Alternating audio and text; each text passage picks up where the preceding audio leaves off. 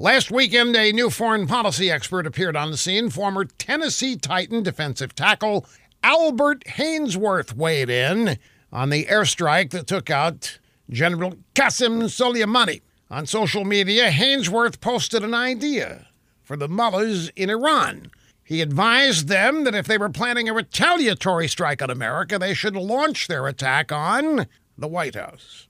Now, you're probably not surprised that his advice to Iran did not go over well with normal Americans. Now, maybe Mr. Haynesworth doesn't know that Qasem Soleimani is directly responsible for killing and maiming American troops in Iraq and Afghanistan, as well as the recent attack on the U.S. Embassy in Baghdad and the Saudi oil field. Or maybe, like so many other liberals and elected Democrats, maybe Haynesworth's loathing of Trump means that he doesn't care about Soleimani's sordid history at all.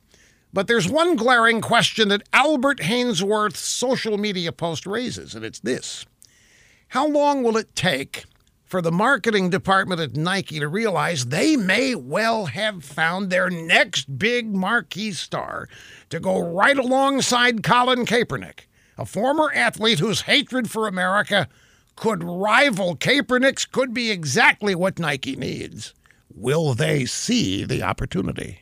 Hmm?